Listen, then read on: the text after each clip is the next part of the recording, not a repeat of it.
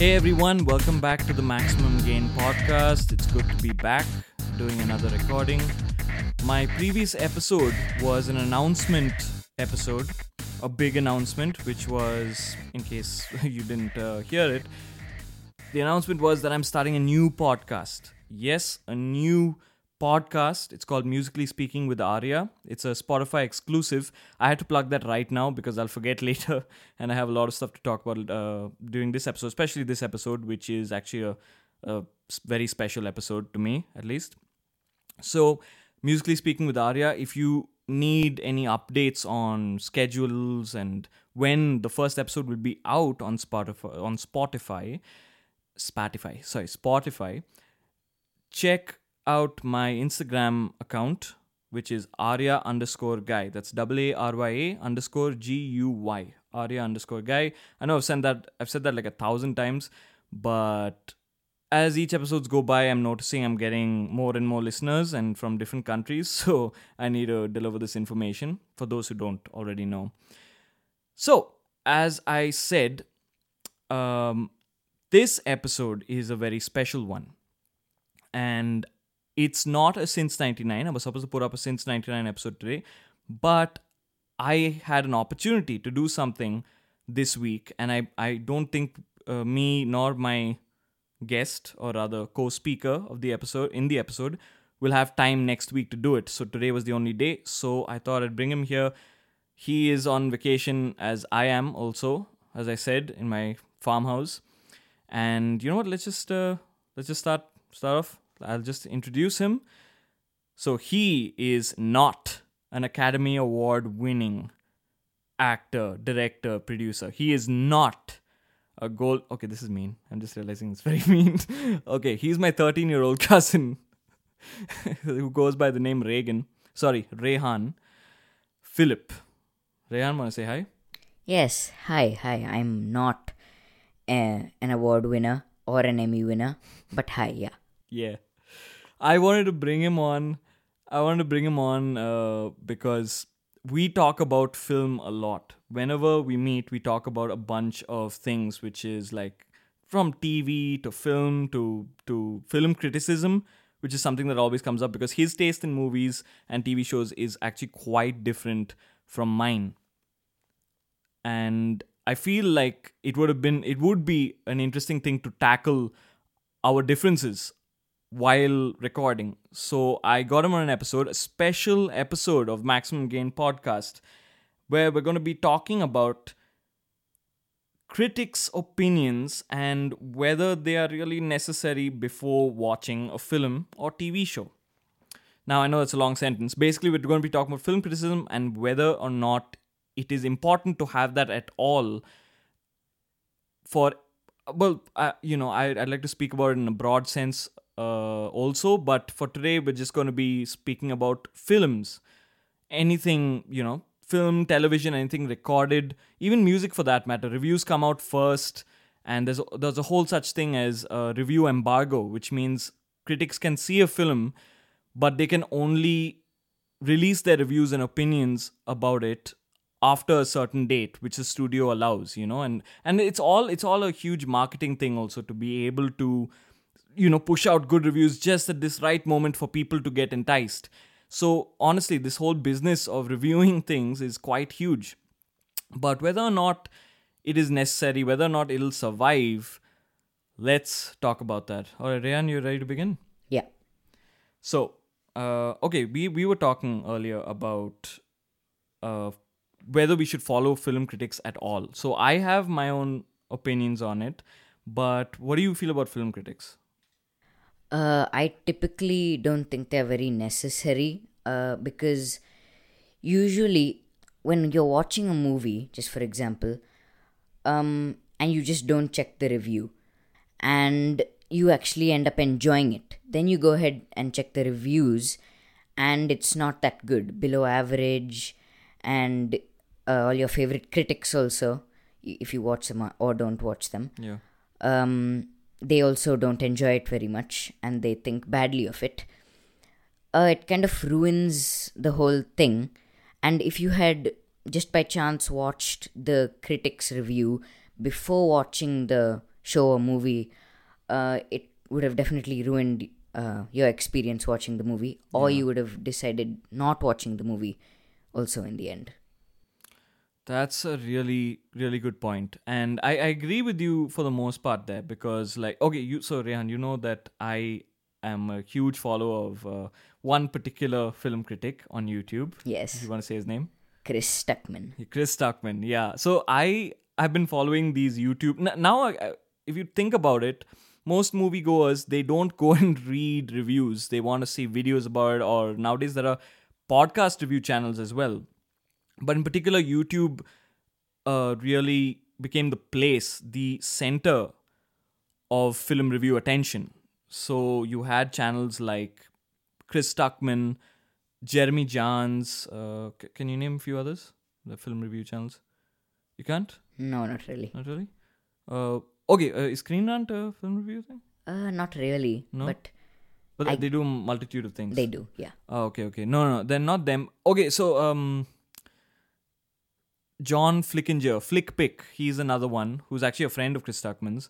There are many of these uh, channels that have come up over the past decade and really thrived on YouTube reviewing movies. And Chris Stuckman is one that really stands out, in my opinion, as the best because he breaks down everything about movies. Now, so so the re- so just uh, getting back to the reason why I actually follow film critics and all is because mainly because of Chris Stuckman. He actually breaks down a lot of practical things about a movie instead of just giving some lame quote.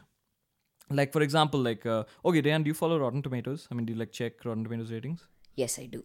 You do? Yes. Yeah. So the thing is, one one thing that bugs me personally about Rotten Tomatoes ratings is okay, forget about the rating. They have a critical consensus box where they write something, a quick brief description about the movie, and they kind of tell you it kind of tells you whether it's a good movie or not.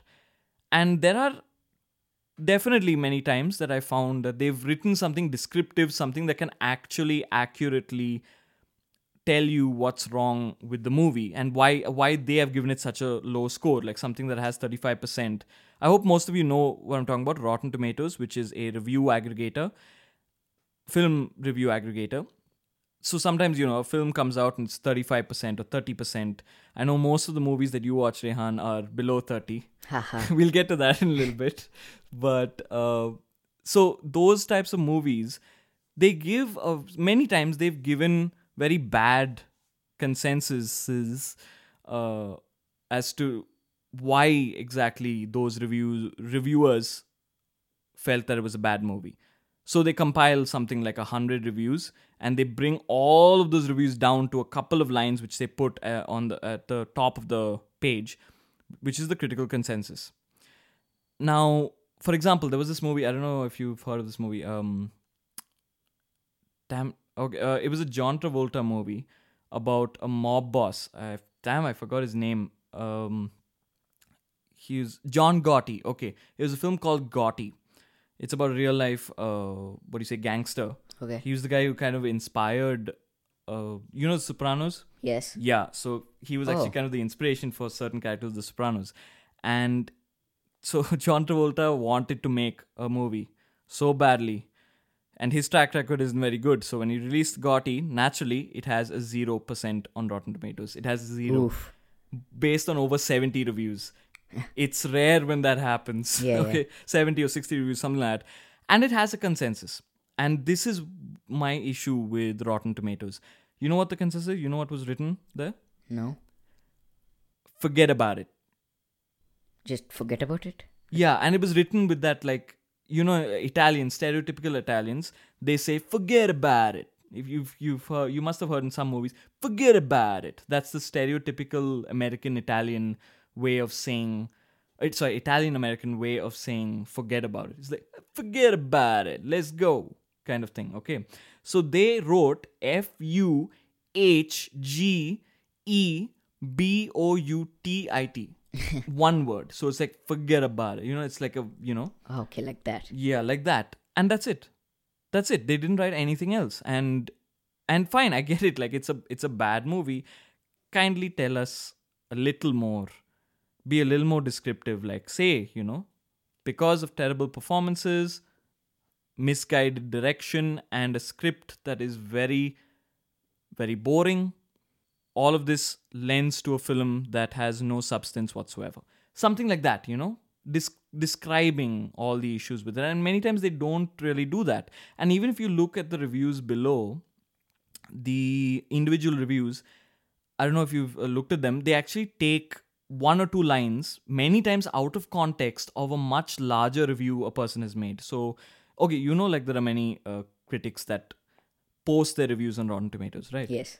so, for example, one person wrote like something long, okay, about uh, one movie. I think it was uh, M Night Shyamalan's Glass. Oh, sorry, sorry. I, I have the perfect example. I have the perfect example. Chris Stuckman, okay, and he even addressed this in one of his videos. Uh, I don't know if you've seen it. Chris actually gave initially when he reviewed Glass in one of his videos on his channel, he didn't give it a rating. He just put a question mark there and he said, "I need to see this one more time because I am very conflicted by this film. I think it's great, but it's also really misguided. But I'm not giving a review now. I'm going to see it again and then I'm going to give a review." But he is a actually is a Rotten Tomatoes certified critic. So he wrote a review and he told them to publish it, but he said, like, don't give my rating yet because I am not decided about it, but you can take you can take this line. He said, like, you can take this line from my review and you can use it. They purposely kind of changed his words. Apparently, like they took a different uh, what do you say? They took a different sample of some piece that he had written about glass, and they had given a rating and they made it rotten. You know, like Rotten Tomatoes has the rotten ratings and a fresh rating. Yeah. They automatically gave it rotten, and this was when he instructed them not to, like he hadn't made up his mind yet. And you know, then finally, when he did a spoiler review of Glass, where he saw it a second time, and then he said, like, I actually like this movie. I'm giving it a B. He gave it a B. And then he said, I'm really angry. You can see the video. It's a Chris Stuckman's Glass spoiler review, where he says, I'm really annoyed by Rotten Tomatoes because they have just taken my review and piled it upon a bunch of other negative reviews for Glass, even though I really appreciate the film now. I, I don't know. What do you have to say about that? Maybe like, so Rotten Tomatoes, sometimes they do that. Uh, do you at all pay attention to Rotten Tomatoes? No, not really. Not you typically, but yeah, sometimes I do check it out. Yeah. Yeah. Is there anything uh, in particular about Rotten Tomatoes that maybe you think some critics are too harsh on something, or Definitely. Is there any type of movie or any movie in particular that you can give as an example? Well, uh, not a particular type of movie, but a type of genre. Many people don't like it, but it's the spoof genre, the parody type. Uh, for examples like epic movie. Okay, maybe that one was bad, but uh, scary movie. Uh, one to four. Uh, Meet the Spartans. Okay. some others um and i think they're rather treated very harshly on so yeah i don't agree with many of them um because most of them they aren't meant to be taken so seriously but people tend to uh, hit badly on it Huh. So okay, you're talking about pa- parody films in parody particular. films yeah Yeah. So, okay, I, I see your point. Uh, but this is the issue with pa- parody movies in particular. I, at least I personally feel is that they they have definitely come down in quality, yes right? I mean, like especially this past decade. Uh, can you name some others? Like you may, you mentioned what Meet the Spartans. yeah See, the problem with parody movies today also, right, is that they don't have a kind of linear narrative where there's a clear cut story behind the thing. Like for example, even though I I actually don't like Meet the Spartans that much, it stays with like that Spartan world. It stays with the 300 world, right? Yeah. Leonidas and his 300 men and whatnot. Wait, 300 or 299? He might be the 300th. He might be the 300th, but so they kept that as the main focus and even at the end they battled xerxes who yeah they made this fat slob of a guy Yeah. uh, but there is a story to it there was a beginning there was a middle there was an end but what brought it down was their constant references to other crappy movies right so they brought in some american idol joke They brought in some, you know, some things that are only relevant to the year it was made, 2008. Unfortunately, Transformers, you Right, know, now also Transformers and uh, Spider-Man 3, not the others, but Spider-Man 3. So because it was made in 2008, so all these movies, all these references are from that time. So I felt many movies tried to do what Meet the Spartans did by having a linear narrative but adding different other cultural references. But they did a bad job at it. In particular, Disaster Movie. Okay, I can agree You on can that. agree on that? Yes. Okay. So I feel, yeah, I, I agree with you definitely with parody movies uh, as a whole being constantly harshly criticized, but I also see why critics may be kind of tired of it because even though it's wrong to just bash all of them at once, because, uh, okay, I don't know if you've seen too many uh, Mel Brooks movies. He started this whole thing to, to parody other movies. I've seen a few. You've seen a few? Uh, like Robin Hood Men in Tights. Robin Hood Men in Tights. That, that that's a great one. I feel that's one of the best. Personally, I feel that's one of the best parody films ever made, and it was parodying the 1930 something Robin Hood, and no, sorry, not 1930 something. It was parodying the uh, Kevin Costner. Do you remember the Kevin Costner one? No. So, okay, so there was a terrible Robin Hood movie made in 1990 where Kevin Costner was supposed to be British, I think, but he stayed British for 10 minutes of the movie, gave up, and then kept his own accent. And then you have a Morgan Freeman who is playing Morgan Freeman because Okay. he's supposed to be some other totally different character with a particular accent, but he is Morgan Freeman. or even if he puts on an accent, he still occasionally goes back. You know what I mean? Yeah. But there was one actor in particular in that movie that did a good job, and that was Alan Rickman. He played the sheriff of Nottingham. He was great. He was the villain in the movie. But Mel Brooks then takes all that and he kept so Mel Brooks kept it like a parody of only that movie. He didn't make references to other movies or he didn't try to parody like 15. That's one thing that Mel Brooks never did. He would choose that one movie and he'd be like, okay, fine, I'm going to choose a Robin Hood, but I'm going to like make fun of the fact that Kevin, they got Kevin Costner, who's an American, and they just kept him in there, even though he sucked. I'm actually going to get an Englishman, a Britisher, and I'm going to make fun of the fact that we're a parody film, but we're getting the right things done. And uh, instead of Sheriff of Nottingham, he's going to be Sheriff of Rottingham. Thing is that Mel Brooks added all these things, and then slowly, because of the scary movie movies, those kind of added this whole thing of we're going to make fun of five, six horror films in one film. Yeah. What do you feel about the scary movie movies? Well, uh, from one to four, I really actually enjoyed them. Thought they were funny. Some jokes eh, here and there. Uh, Scary Movie one, uh, I actually really liked. Possibly one of my most favorite, uh, most favorite spoof movies Okay. uh, parody movies. Um, from the second one onwards, they started uh, to parody like advertisements and not uh, only targeting horror movies, some other things, which I didn't really like, but I thought it was still funny. Um, but yeah, from one to four, I honestly really enjoyed them.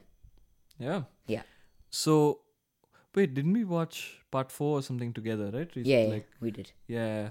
I so yeah, the thing with me is I grew up on those movies. I actually grew up with the scary. Now, okay, uh, like I may have been too young to watch these, but I was like around 10 when I watched the first uh, one of the first scary movies. I think part 2. It used to come on TV. And this was when TV wasn't as censored as it is today. Like you say ass on TV now and it's censored both in the uh, subtitles as well as like, you know, the voice.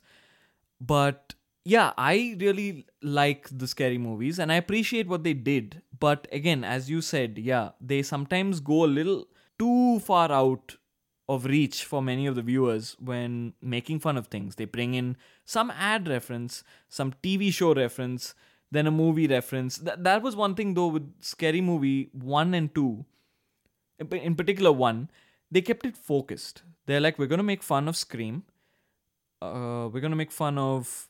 Damn, I can't think of the others. Can you think of? No, not really. Oh, oh uh, I know, I know. Um, okay, so obviously it's mainly Scream. It was also that other one, uh, the found footage thing, the first found footage one. Don't know what you mean. Blair Witch, the Blair Witch Project. Okay. Yeah, the Blair Witch Project. It made fun of the Blair Witch Project. Also, okay, fine. They they kind of made fun of, and this is a spoiler, but they kind of made fun of the usual suspects. Do you remember the ending of it? No. Where that uh, so basically the character of Dewey, the, there's a character in Scream called Dewey. So they uh, named they named his character scary movie Goofy. Goofy. Or Doofy, Doofy, Doofy, sorry, Doofy. And uh, Doofy at the end, like he's an idiot, like he's an absolute idiot throughout the film. Like he's like a schoolboy idiot who clearly has some mental disability that was never diagnosed. But at the uh, 2021, I don't think I can laugh at that, right? yeah, yeah. but woke and whatnot. But whatever, it was like really funny. And at the end of the movie, they suddenly introduce the fact that he is actually the killer. He was actually one of the killers, the main killers behind the whole thing. And he slowly he goes from walking like a weird cop to suddenly a sophisticated guy and like he's has a cool face. He lights a cigarette and he jumps into his car and leaves.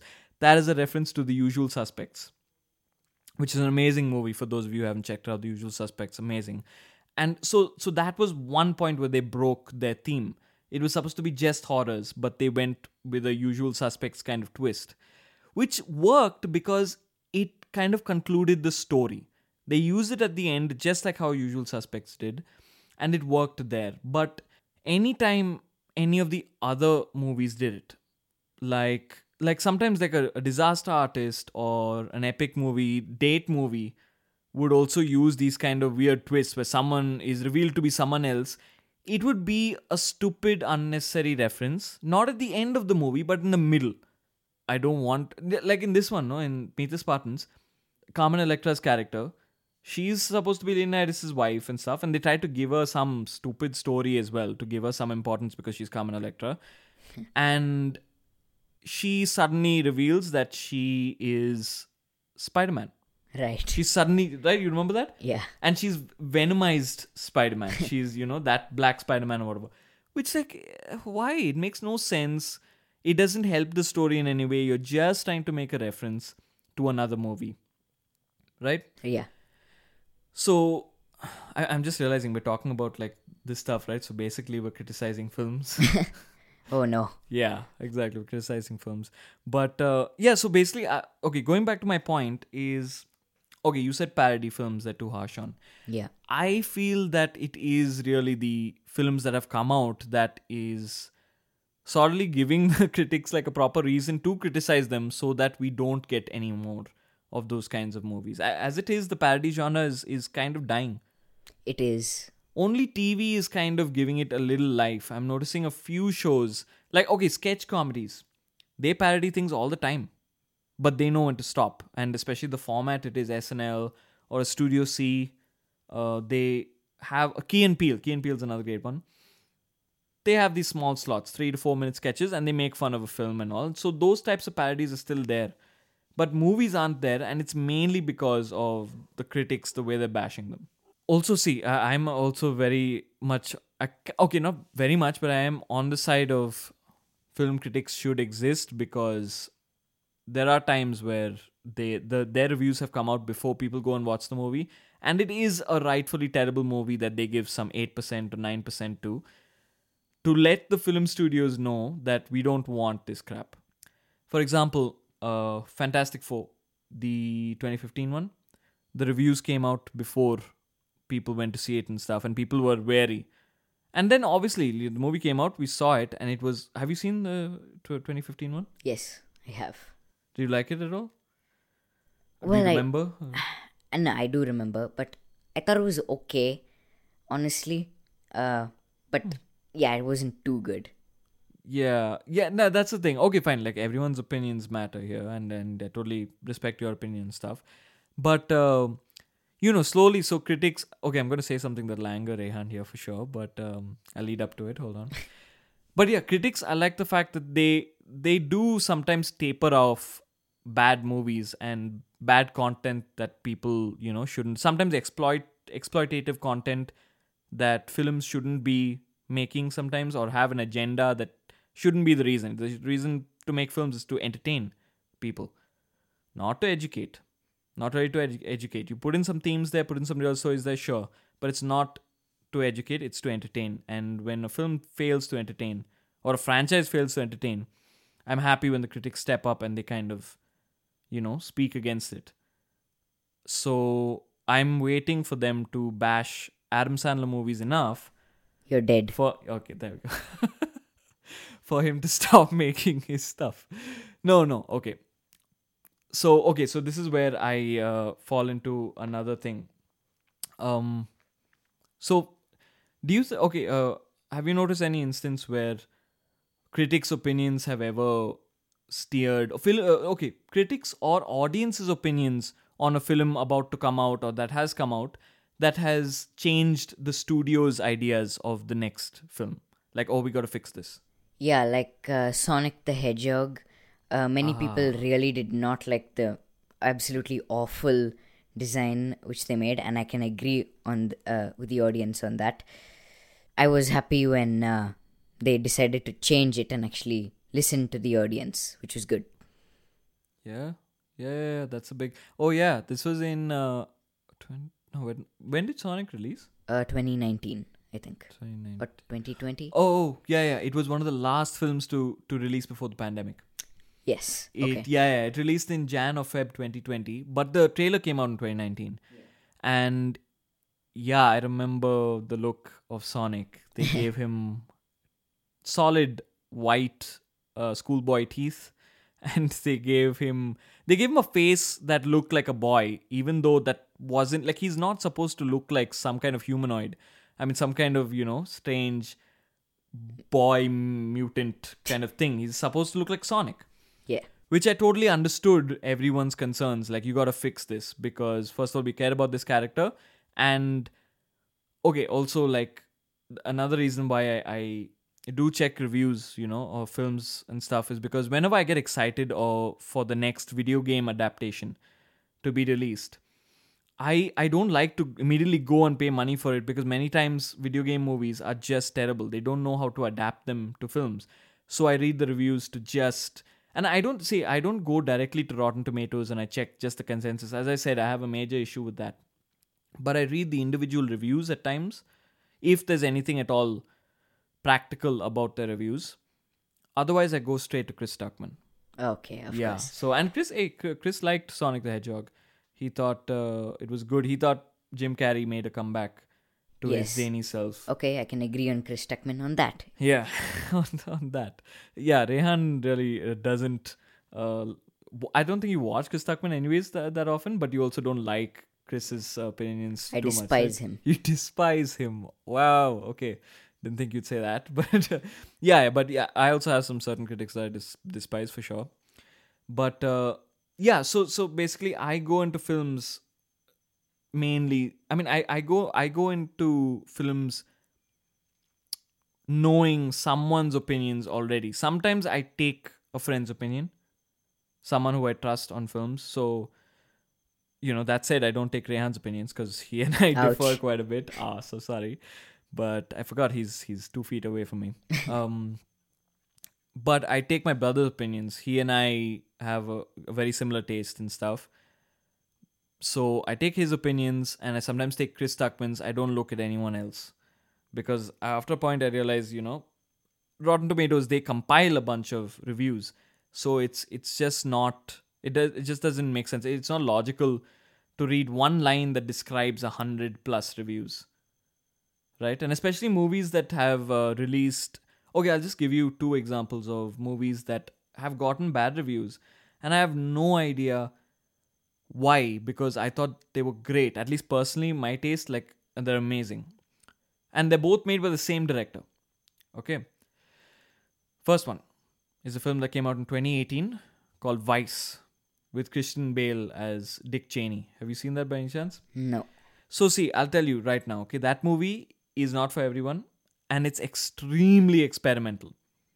But one thing it does is it constantly tries to be different. It constantly tries to deviate from the regular biopic formula. You know? And it actually okay, I'll just tell you one weird weird ass scene in the movie where so Dick Cheney is supposed to be this monster of a person. Very like they they it's the film's a satire. Okay, Okay. so it's not praising Dick Cheney in any way. It's really showing the stuff that he did and what his mindset could be like.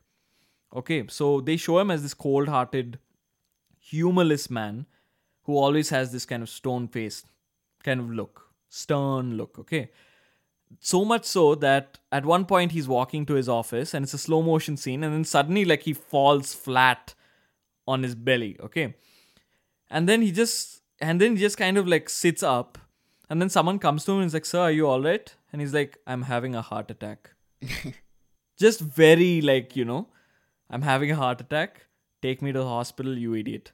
He says it like that, and just like regular way. He doesn't like or anything like that, you know. So the movie is absurd in that sense, and it even has a scene where so okay, so there's a uh, Dick Cheney has a daughter who is gay, and she so there's a scene where she comes out to him and his wife, and he says, "Don't worry, sweetie, I'm all right with it." And even though he wasn't, because he was running uh, for president or something at the time, so he, so because he supported a certain set of rules, he can't Oh, yeah, exactly. So he's against gay marriage and gay rights and everything. But his daughter is gay.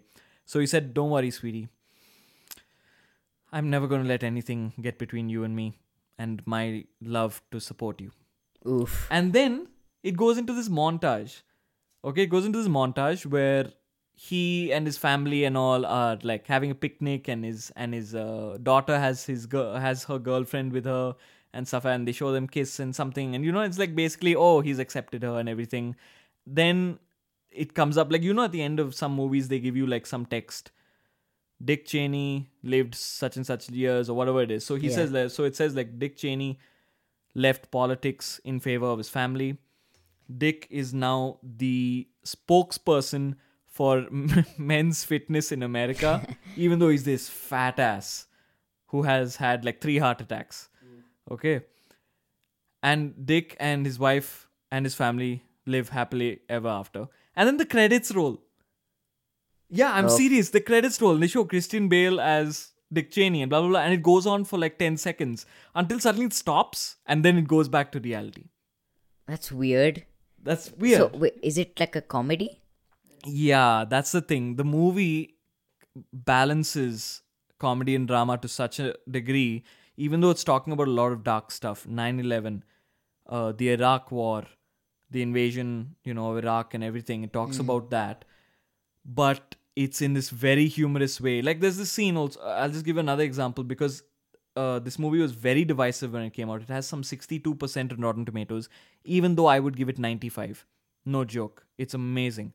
You should check it out sometime, by the way. But so there's this other scene where he and some other policymakers, Dick and some other policymakers, are in this restaurant, and this is right before the invasion of Iraq. Okay, so the whole scene is set up to kind of explain their mindset as to why they allowed for that to happen. Dick Cheney was the vice president, and though he was the vice president, he mainly acted like the president. Actually, he was given a lot of leeway. So he's in this restaurant with some two other, two or three other co-workers of his, and the menu is given, okay, to them. And uh, for some reason, the waiter is Alfred Molina. Okay. Don't ask why. He was he's the waiter, and he offers them options, and he says, "Okay, you can order the lovely uh, invasion of Iraq," and like this, yeah, it comes with a wonderful side of a ton of money and and zero responsibility because you pass it to the president, which is George W. Bush. Okay. And then and then one of the policymakers like, that sounds good. A little sauce on the side, that sounds good. Like it's so absurd. It's so absurd and goes on for five minutes.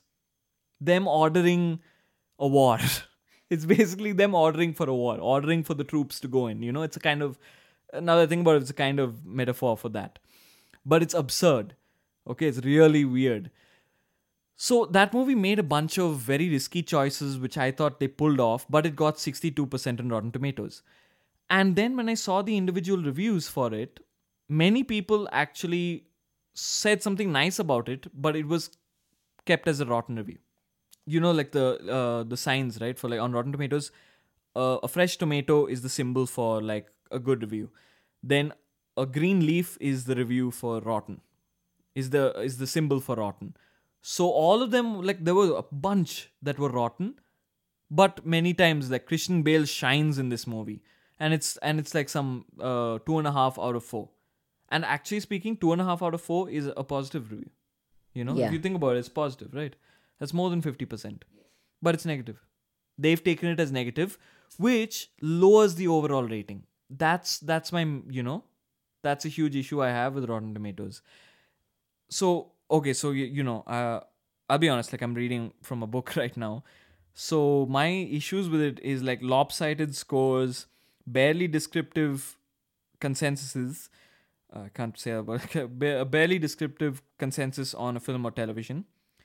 Even individual review extracts are only there to sound smart and witty, not to actually comment on the pros and cons of a movie. Like I said, the forget about it thing with Gotti Right. you know so i like those are my issues with it and um i still trust like chris stuckman you know but I, okay i want you to tell me something when you've gone like i know you watch like a lot of movies like in theater and stuff right uh do you take any of your friends opinions on it or do you give opinions to your friends and tell them not to watch this or to watch it I do give opinions to my friends, usually sometimes, so that they don't uh, go ahead and ruin it with uh, Chris Stuckman or any re- other reviews.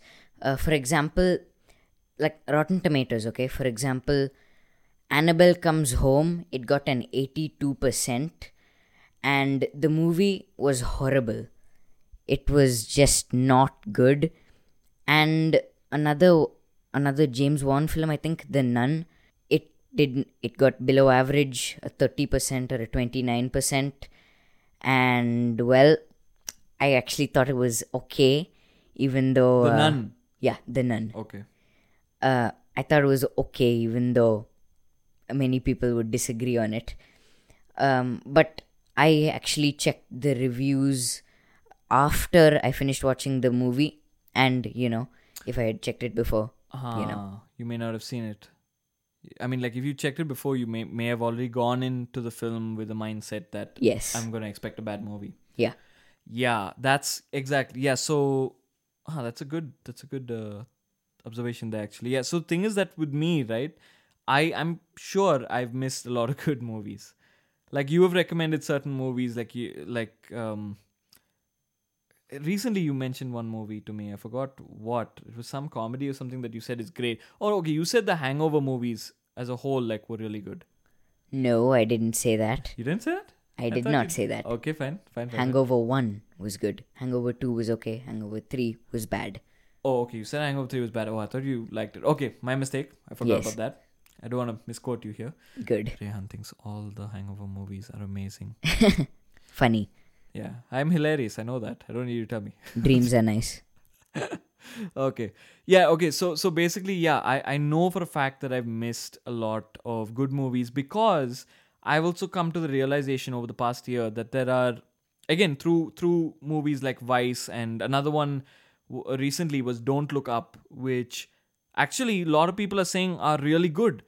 Like I mean, a lot of people saying is really good. Don't Look Up, and I've seen some individual reviews. Um, Screen Junkies, one of the uh, one of the guys from Screen Junkies. He also has his own channel, and he reviewed Don't Look Up, and he said it was great. He said it was one of his favorite films of the year, and he gave this kind of reason: it was subversive, it was experimental, and it worked.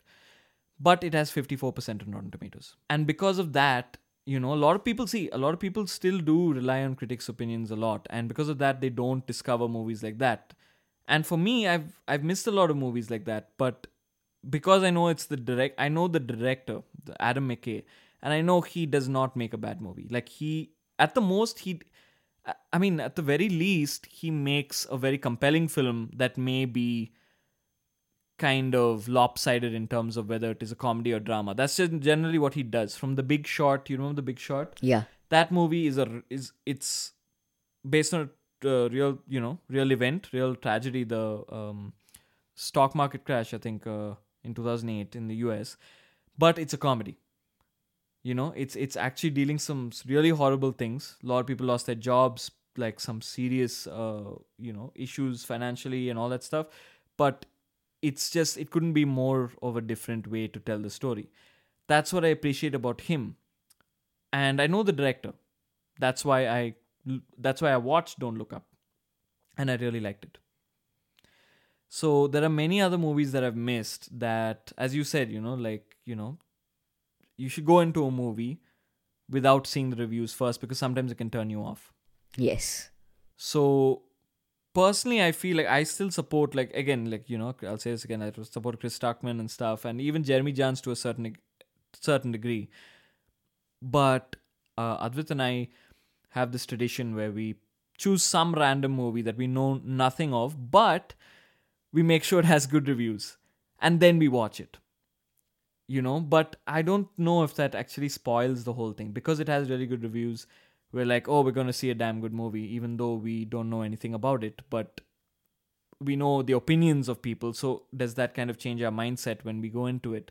I was thinking about that the other day, you know? Mm, it kind of does, in yeah, my opinion. In your opinion. Yeah, no, I mean, I agree with you also. But at times I've realized also to detach myself, even though I check reviews, I detach myself from the reviews that I read when I go and watch the film for example, uh, there was a film that he and I watched called um, Dragged Across Concrete. Okay, it's this really grim, brutal movie. Uh, okay, you know the movie Bone Tomahawk?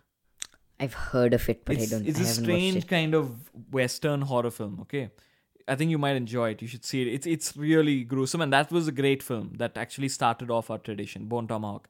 So we followed that di- director and he did some two other movies after that and one of them was dragged across concrete that had 80% or 78% or something like that fluctuated 78% rotten tomatoes so i was like oh man this is going to be a really good movie i watched it and that was the first time when i realized like huh i'll i'd give this 50% you know and i was actually wondering why the critics gave it such you know high score and you know then i started to read the individual reviews and whatnot you know i said about that so I yeah, so nowadays I'm kind of making it uh, my objective to not directly criticize a film. Like earlier I used to criticize like for example there was this film that came out called Kabir Singh.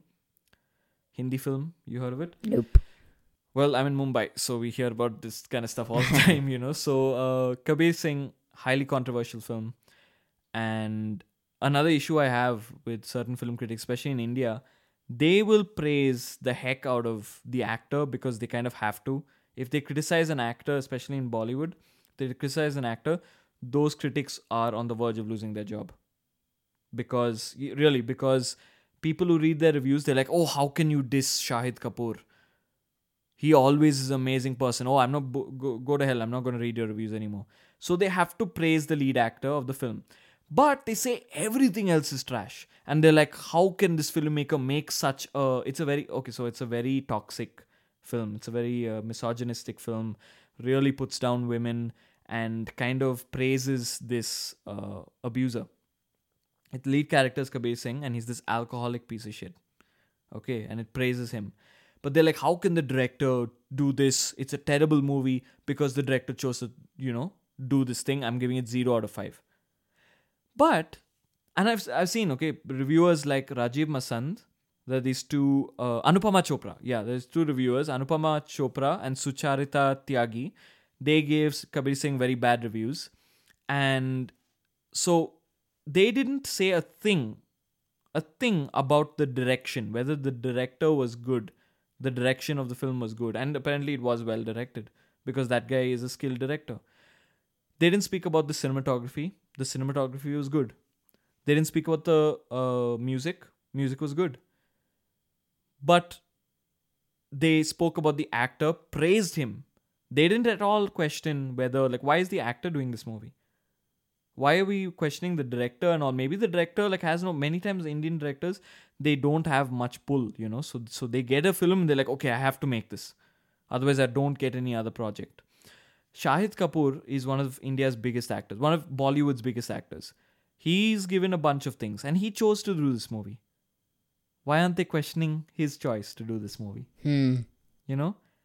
That's where I I don't appreciate Indian film critics because they don't actually focus on certain things because they know they probably know I'm going to get a lot of backlash if I actually point out the real issues with yeah, something. that takes out the whole point of a review Yeah, exactly. Yeah, the fact is that they're lying, and it takes out a whole point of the thing. I mean, if you're going to praise this actor but then criticize every other person for making this film, like, you know, please acknowledge that this actor chose this, right?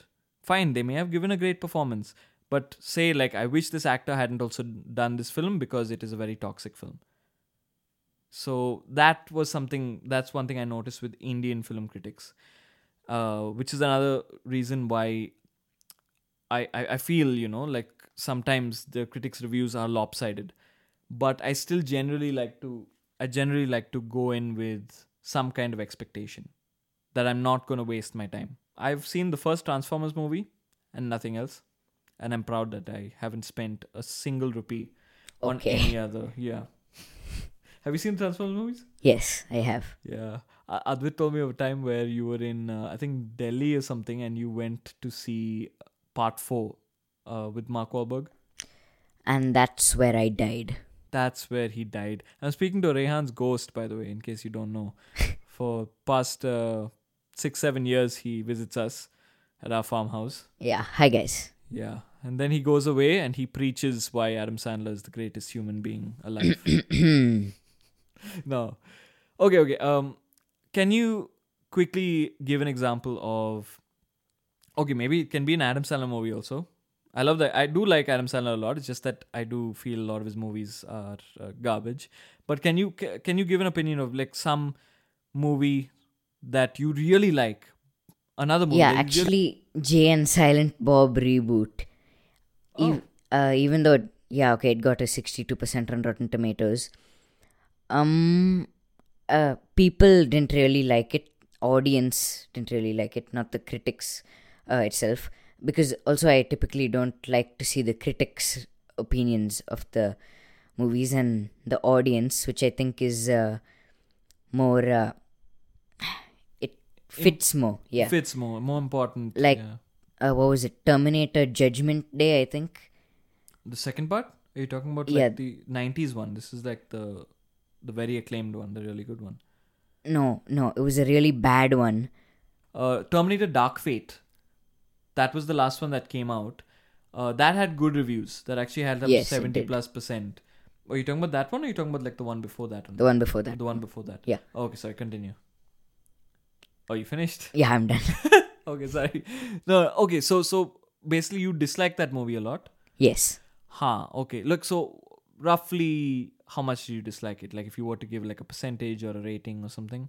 Minus 100 million, I guess. Yeah. Huh. Okay. You can just say zero. It's fine. Okay, fine.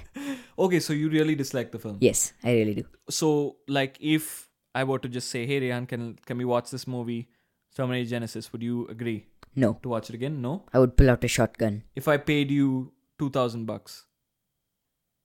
Okay, maybe half of the movie. I would. Oh, geez, only half. Yes. Okay, so you really hate it. Yes.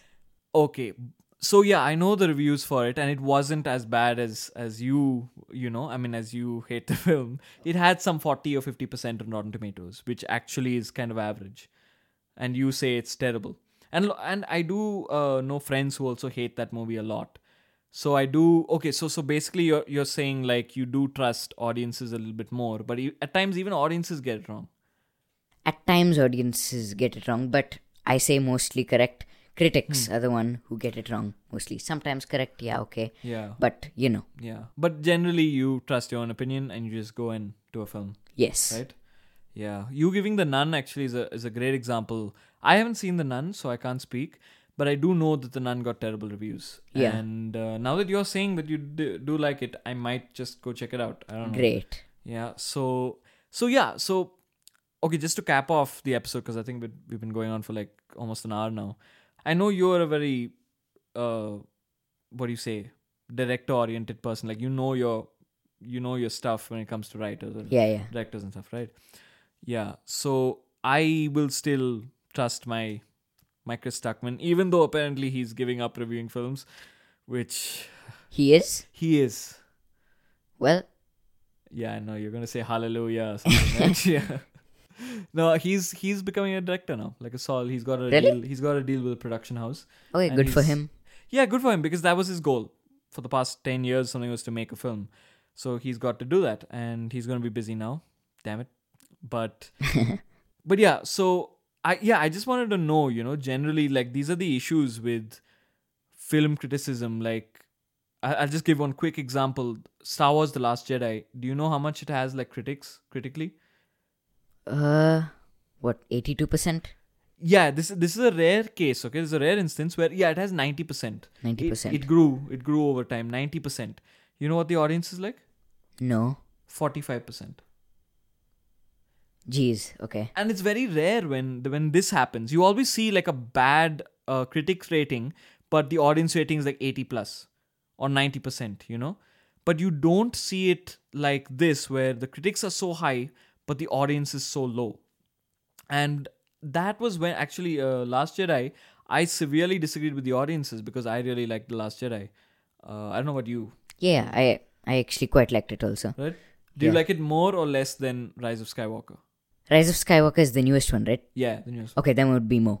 more More. Much more. Yeah. So that that was the thing. Uh, with Rise of Skywalker, it got fifty seven or sixty percent or something around tomatoes, and I would give it thirty percent because it's nothing but a, a a fan feast, bringing back old characters for no use. Agreed. They brought back Lando Calrissian. You know what he does? He makes witty remarks and he fake flies a, a, a spaceship. That's it. and it's it's and you can make out that that actor could not do much. Yeah. So whatever. So yeah, that's where I stand on on film critics. I still I have a select few that I go on. Earlier it used to be Roger Ebert who uh, actually made this whole film critic industry quite profitable and quite big. He was one of the first ever film critics. One of the first ever uh sorry, one of the first ever televised film critics. He he had a show and stuff on TV for like a decade and people would watch it. So Roger Ebert and Chris Stuckman are the only ones that I follow. Uh, for you, you follow your own opinion. Yes. Okay, I think uh, we've covered the topic. That's I, I've been wanting to speak to you in particular about film criticism for a while. Even though we we were bringing up certain things we had spoken about earlier, Rehan and I, this conversation I think we went a lot deeper. We went True. yeah, we went a lot deeper. And uh, Rehan, I just want to thank you for uh, coming. Very show. welcome. Very welcome. Yeah, because It I was know fun. It was fun. Yes. Like legitimately, like I'm not Yes. going to shut this off and then you're going to say, Shut up, shut up. you piece of crap. Yeah, legitimately though.